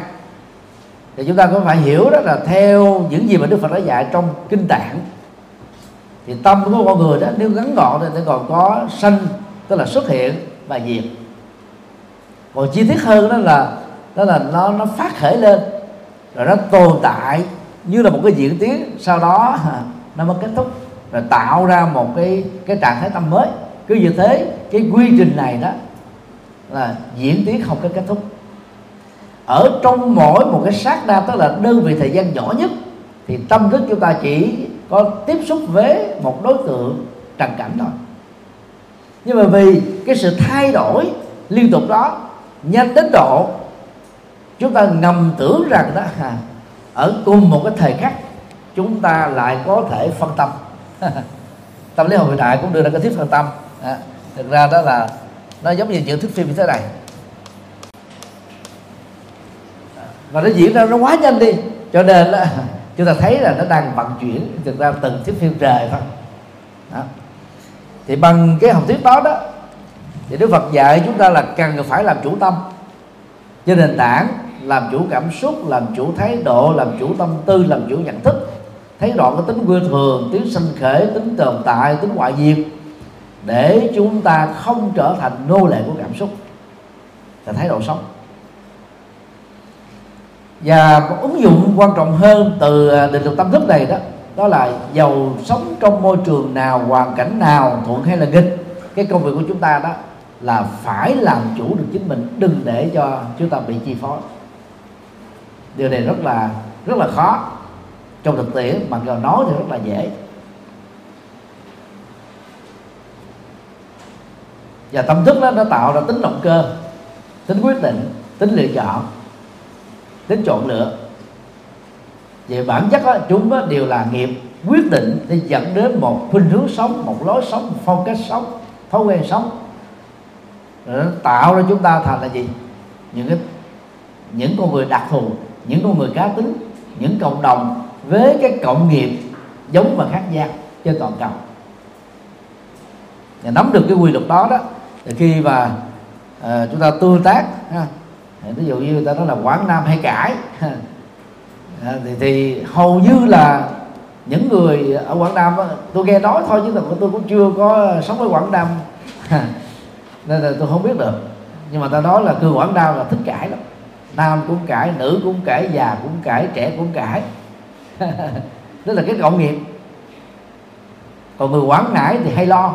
Tức là họ lo xa, lo trong, lo ngoài lo trước, lo sau, phần lớn là lo tào lao.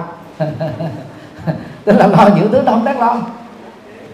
Thì đại khái, mỗi một cái cộng đồng đó, nó có một cái hệ biệt nghiệp và cái hệ cộng nghiệp riêng ví dụ như cái cộng nghiệp của Việt Nam là cần cù chăm chỉ. Cái cộng nghiệp của của của Mexico là thích là lao động tay chân. Họ đi vượt biên sang Mỹ phần lớn là làm cắt cỏ là làm uh, nghề thợ hồ nghề thợ mộc nghề khuôn vác là nhiều. Chỉ ít có làm những cái nghề như là khoa học kỹ thuật hiện đại. Đó là những cái hệ cộng nghiệp. Còn Việt Nam chúng ta bây giờ đó là cái nghề lao động phổ thông là nhiều xuất khẩu lao động nghe nó oách vậy đó. Nhưng mà đi qua những cái nước giàu mình làm lao động phổ thông lao động ô xin lao động tay chân lao động ờ, các cái việc phật vẩn ví dụ như ở Hàn Quốc đó, thì Việt Nam chúng ta có 200.000 người lao động tay chân hợp đồng 5 năm. Nếu không có ăn chơi cờ bạc thì khi về nhà đó thì có thể tiết kiệm được là 900 triệu đồng.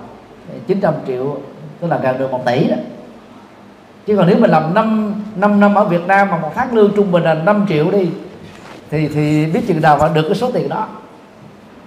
Còn 200 ngàn người Hàn Quốc đang có mặt và sinh sống tại Việt Nam ở những khu phố xá sang trọng như Phú Mỹ Hưng vân vân lại là những doanh nghiệp lớn ta tới đây để ta làm giàu cho chính họ trên nền tảng à, chính sách rất là đặc biệt để đầu tư ở tại Việt Nam bởi chính phủ Việt Nam hai cái đó khác nhau xa lắm tức là chúng ta thấy là hai cái hệ cộng nghiệp cũng với con số 200 ngàn dân ở hai quốc gia đi lao động qua lại, nhưng mà họ qua đây để làm giàu rồi chúng ta qua đó để lượm bằng cắt.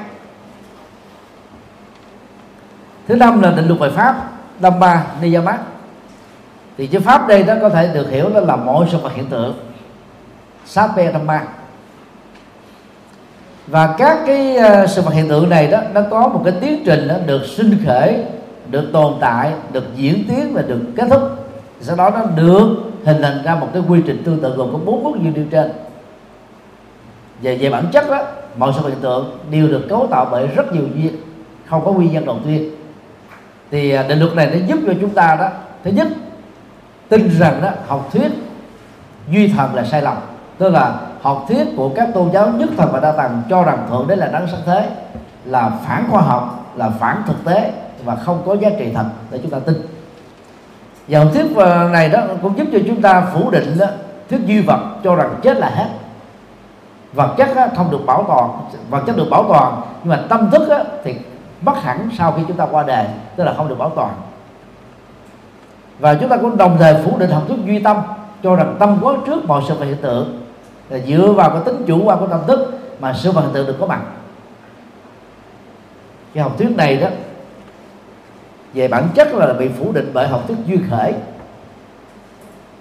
Nhưng mà khi uh, trường phái ờ, uh, Yogacara Du và Hành Tông là một trong hai nhánh phái Phật giáo đại thừa phát triển tại Ấn Độ đó thì lúc đó đó phái này có khuynh hướng cho rằng đó tâm đó, có trước và chất có sau rồi chúng ta dịch là duy tâm hay là duy thức hay là duy biểu. Thế là, là cái cách dịch. Vì nháp ti. Đó, dịch là chỉ đơn thuần là các biểu hiện hay là chỉ đơn thuần là tâm hay là chỉ đơn thuần là thức. Đó là cách mà chúng ta dịch. Về bản chất nó không có thay đổi. Nó vẫn thừa nhận rằng là tâm có trước. Và mỗi sự hiện tượng đó là những cái vật thụ tạo từ tâm. Như vậy học thuyết duyên khởi mà đức phật hình thành vào tuần lễ thứ tư sau khi giác ngộ. Phủ định duy thần. Phủ định duy thần. Phủ định duy vật. Và phủ định duy tâm. Thì đó là 50 luật hình thành ra cái à, nguyên lý thứ ba. Và và cuối cùng á, là quy tắc thứ tư đó là chia sẻ chân lý phù hợp với trình độ của người nghe. Từ ngữ Phật học thường gọi là khế cơ trong Hán Việt. Thứ nhất á, tôi đề cập đến việc à, làm đạo phù hợp với tâm lý các lứa tuổi. Hiện nay những phần này đó thì Phật giáo nói chung Phật giáo Việt Nam nói riêng bị thua xa cách hành đạo của công giáo tin lành và do thái giáo.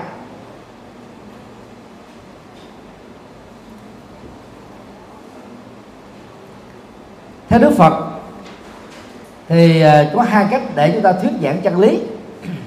Thứ nhất á, là chia sẻ chân lý có cái tập trung quan trọng vào người nghe. Cái này nó tương đương với cái nền giáo dục hiện đại đó là gì? Giáo dục lấy sinh viên hay là lấy học sinh làm nền tảng hoàn pháp lấy người nghe làm nền tảng. Thì nếu mà dựa vào cái cái uh, quy tắc này đó, thì phần lớn các thức giảng kinh thuyết pháp của chúng ta không phù hợp. Nếu ai tốt nghiệp từ các Phật học viện, các trường Phật học đó, thì cái khuynh hướng giảng pháp là gì? Giảng kinh bộ. Mà thực thực ra Phật tử tại gia nó có bao nhiêu người thích thích nghe giảng kinh bộ đâu. Bởi vì một bộ kinh nó quá dài. Và khi mà đi một cái đường dài như vậy đó nếu chúng ta không có khiếu khôi hài đó, sau thời gian đó lại giảm dần. Vào năm à, khoảng 2005 hay 06 gì đó, khi tôi bắt đầu à, giảng à, kinh trung bộ tại chùa Xá Lợi vào lúc 5 giờ chiều. Tại vì viết đó là khoảng 600 người nghe. Ngồi đầy giảng đường và ngồi ở lan can. Có những buổi là 800 người nhưng mà vì lúc đó tôi tham cho nên mỗi một cái bài kinh trung bộ tôi giảng từ 2 cho đến 4 buổi. Mỗi một buổi đó trung bình đó là hai tiếng. Bao gồm với 90 phút giảng kinh và 30 phút là cho bắn đắp tự do. Cho nên lúc mà hoàn tất cái bộ kinh này đó thì nó ra là là 252 buổi. Tức là sau đó là tôi đã rút kinh nghiệm là à, những bài kinh sau mỗi một kinh giảng có một buổi thôi dài ngắn gì cũng giảng buổi thôi. Thì cũng đã gồm có 252 buổi. Thì hỏi ai đâu mà đi một con đường nó quá dài. Đó là chưa nói đến những bài kinh đó thỉnh thoảng nó trùng lập nhau về nội dung. Để dễ dẫn đến cảm giác nhàm chán. Cho nên đến lúc mà kết thúc bộ kinh đó thì chỉ còn lại khoảng hai trăm rưỡi người nghe này tôi tạo gọi đó là những cái hạt uh, lúa chắc. Và chùa tôi thì uh, hiện đang cũng mở một cái lớp kinh trung bộ tôi mời các uh, sư nam tông giảng. Cái buổi khai giảng là được 410 tham gia. Và giảng đến nay đó thì hơn một phân nửa bài kinh bây giờ mỗi do, do tác động của covid nữa. Bây giờ bỏ một cái buổi giảng còn lại có 50 người. Thế này là khi mà chúng ta giảng kinh bộ mà lâu dài đó là đảm bảo là cái số lượng người nghe nó bị rơi rụng rơi rụng.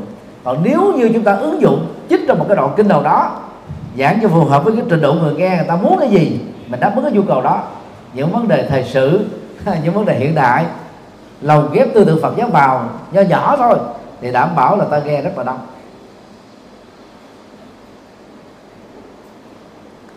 Chủ nhật à, từng rồi đó. Thì buổi sáng à, tôi vừa cơ hội cho đệ tử à, ni của tôi là sư cô giác lệ hiếu xuất gia mới được 8 năm. Bởi vì biết đó, là nó đông chưa từng thấy ở dưới tầng hầm ngồi đầy hết. Ở trước sân chùa đầy hết, tầng g đầy hết, lầu một đầy hết, lầu hai đầy hết, lầu ba đầy hết, lầu bốn đầy hết. Chưa từng có tiền lệ.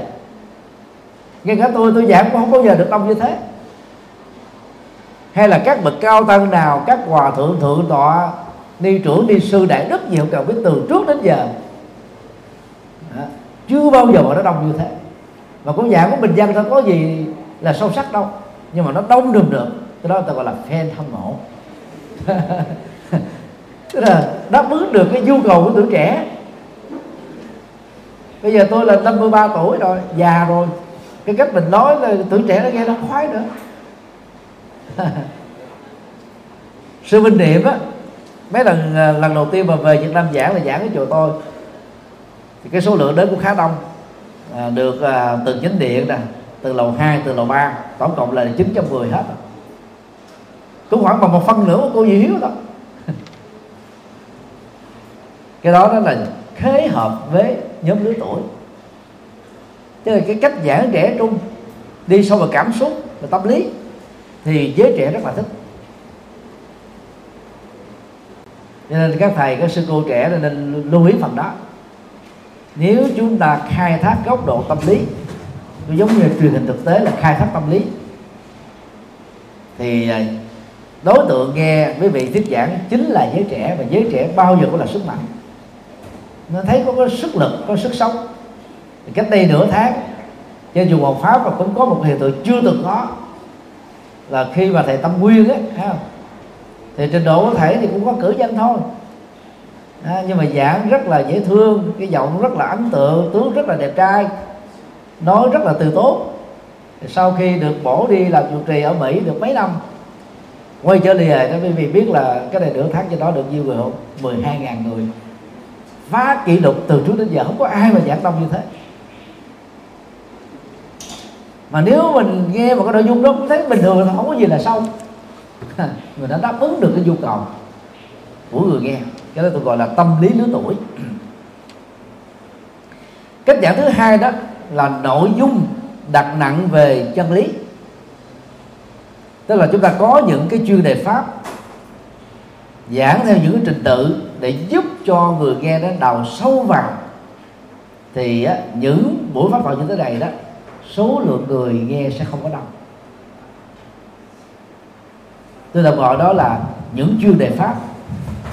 Nhớ đi vào chiều sâu và cái đó nó, phản ánh các cái gu thuyết pháp và các gu nghe pháp khác nhau. Ví dụ như ai thích là phật giáo quy thủy thì ta chọn các nhà sư nam tông để nghe. Rồi ai thích thiền đó, thì chọn à, thiền sư thanh từ thiền sư dứt hạnh gọi là những người chuyên giảng thiền để nghe. Rồi ai thích về Abhidhamma đó thì đến những người chuyên giảng về đó để nghe ai thích về giới luật thì đi tìm hòa thượng minh thông để nghe. Là khái vậy? À, chúng ta phải tập trung vào cái nhóm chủ đề. Về à, tâm lý nhóm lứa tuổi đó thì hiện nay người ta phân ra như thế này. Ấu nhi là từ 1 đến 3 tuổi. Nhi đồng á, từ 3 đến 7 tuổi. Thiếu nhi là 7 đến 11 tuổi. Thiếu niên là 11 đến 14 tuổi. Kha niên á, là từ 14 đến 18 tuổi. Thanh niên là 18 đến 35 tuổi tráng niên là 35 đến 50 tuổi trung niên là 50 đến 60 tuổi lão niên là 60 tuổi trở lên.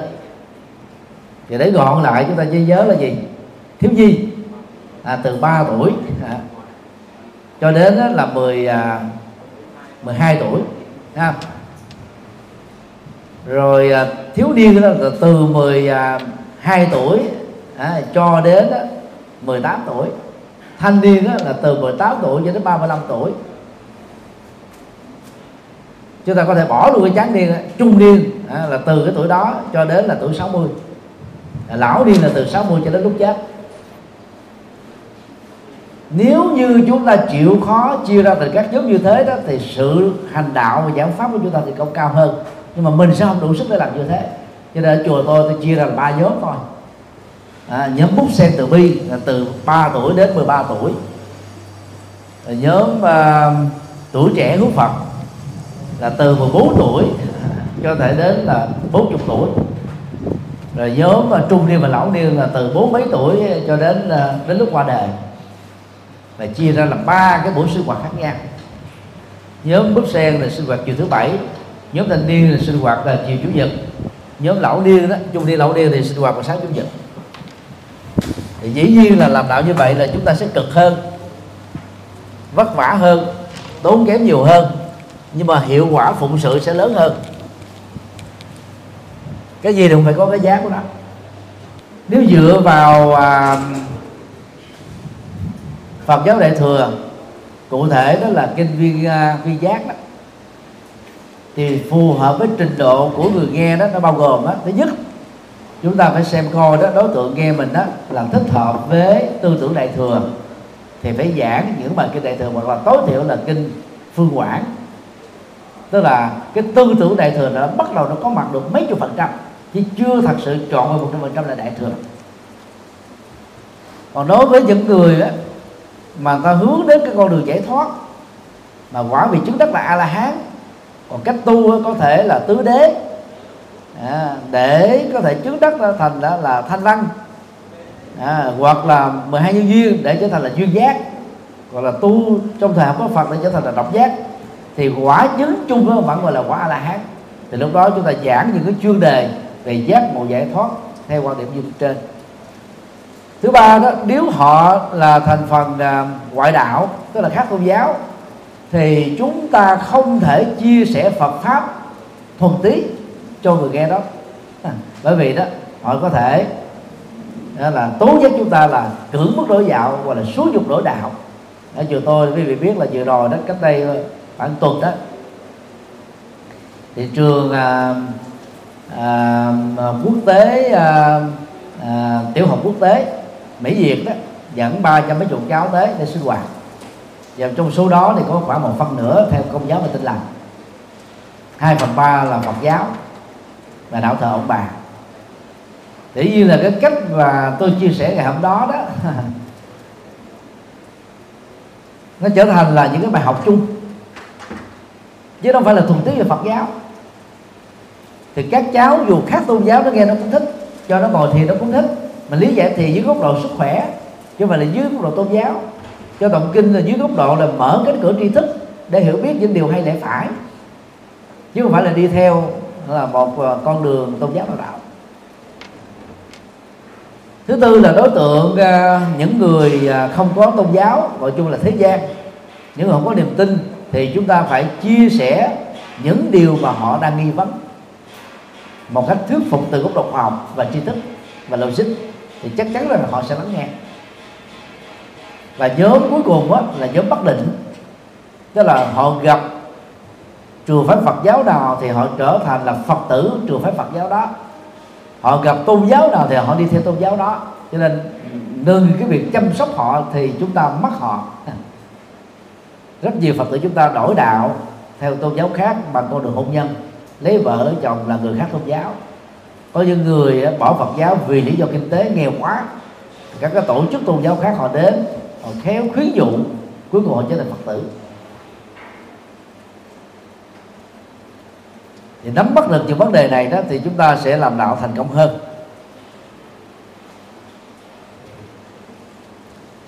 Còn theo ngài Buddha trong thanh tịnh đạo luận phần thứ 101 đó thì bản chất con người có thể chia ra các nhóm sau đây. Thứ nhất đó, là nhóm nặng về tình ái raja charita.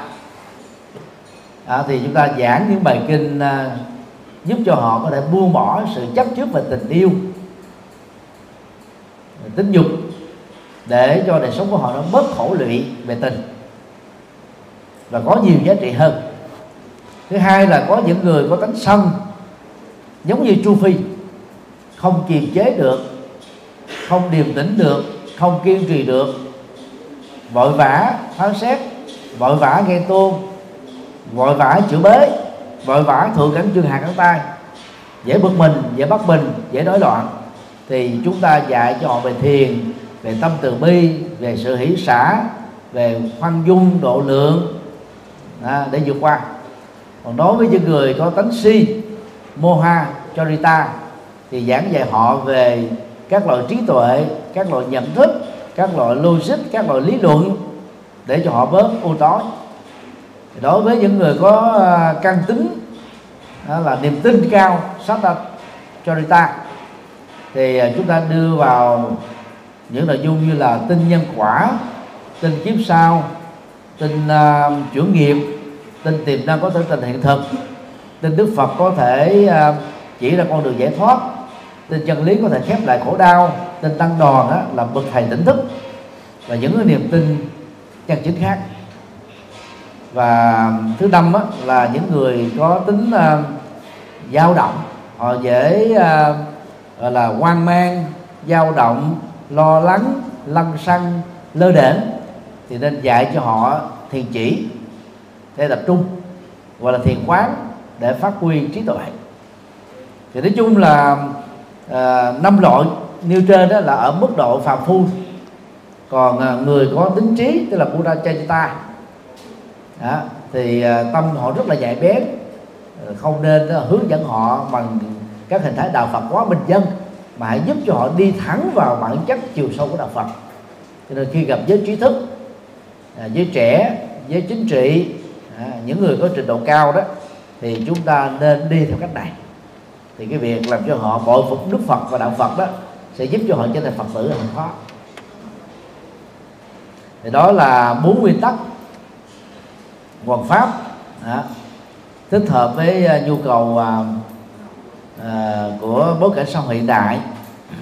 Rồi ra nó còn có nhiều cái à, hình thức khác.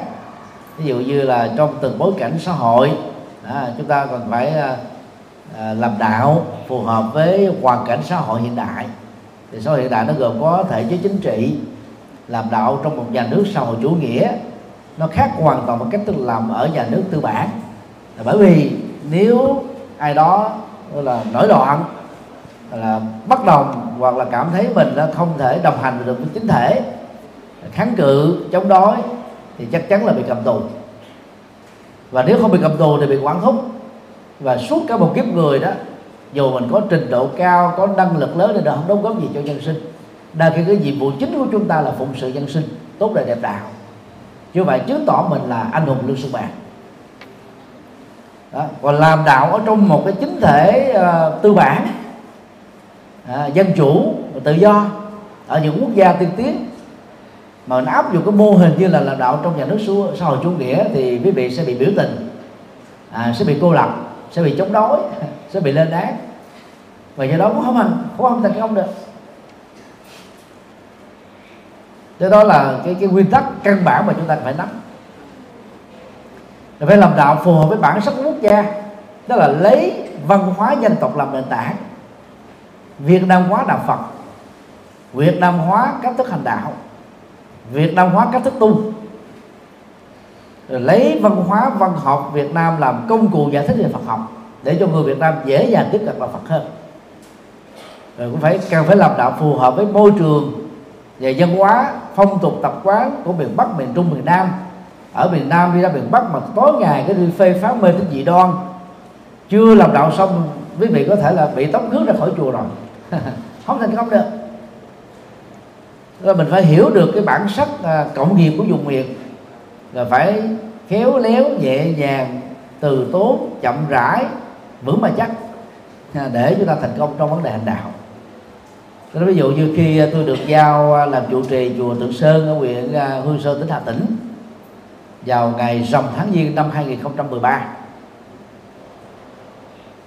thứ nhất là do hòa thượng thích bảo nghiêm à, tin tưởng giao với vai trò là trưởng ban trị sự. Thứ hai là bộ y tế mời để bổ nhiệm phối hợp với giáo hội. Vì chùa này đó được bộ y tế trùng tu. Thì trước cái mùa tết đó, đó tôi phải ra đó mấy tháng. Thì trong lúc mà chùa đã tùng vui xong với vị biết là ta để trong cái chánh điện đó tất cả những cái dao mát của thờ đặng thần linh đó ở bên nho giáo với lão giáo. Ta để đầy hết các bàn thờ tôi phải phương tiện tôi tôi, tôi đem uh, dọn đi hết toàn bộ đó. Chưa lại một số bàn bàn phật đó, căn bản thôi.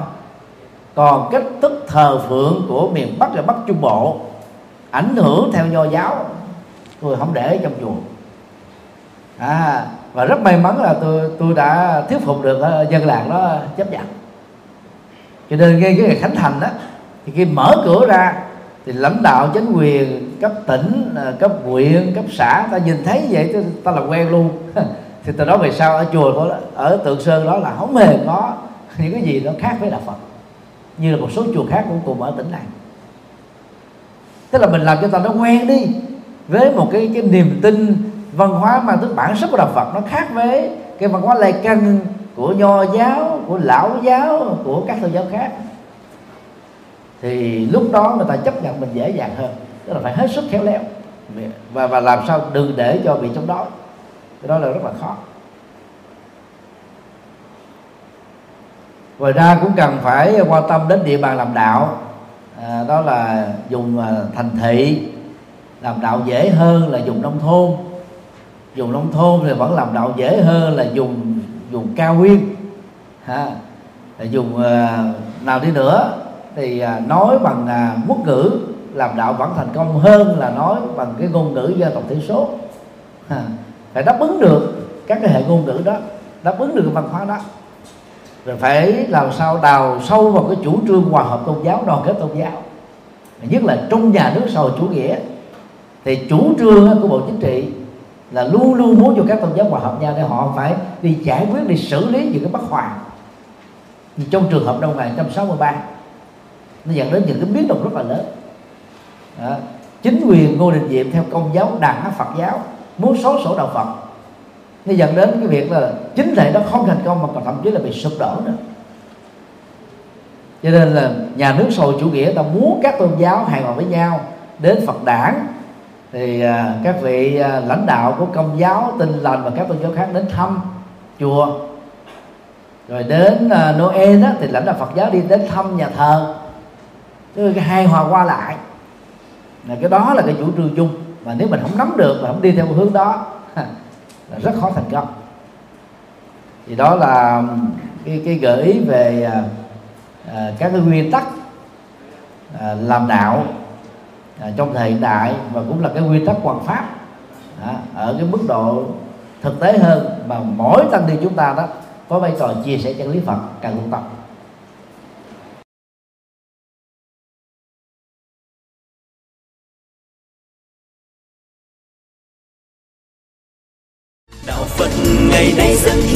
Đạo phật ngày nay huy hoàng, đạo phật năm châu bốn biển dựng xây tinh độ chân gian. Đạo phật ngày nay dân hiến, đạo phật ngày nay huy hoàng, đạo phật năm châu bốn biển dựng xây tinh độ chân gian. Hãy cùng tham gia cùng quỹ đạo phật ngày nay để mang tình thương đến với mọi người. Tham gia thành viên, đóng góp tịnh tài vào vốn quỹ gốc được cộng dồn để sản sinh lợi nhuận hàng tháng từ lãi suất ngân hàng nhằm phục vụ các sứ mệnh của quỹ hoặc đóng góp tham gia trực tiếp các hoạt động của quỹ tham gia phụng sự viên, đóng góp tịnh lực vào đội ngũ phụng sự viên để cùng tham gia hỗ trợ các hoạt động của chùa giác ngộ và quỹ nói riêng, cũng như các hoạt động phát triển Phật giáo nói chung.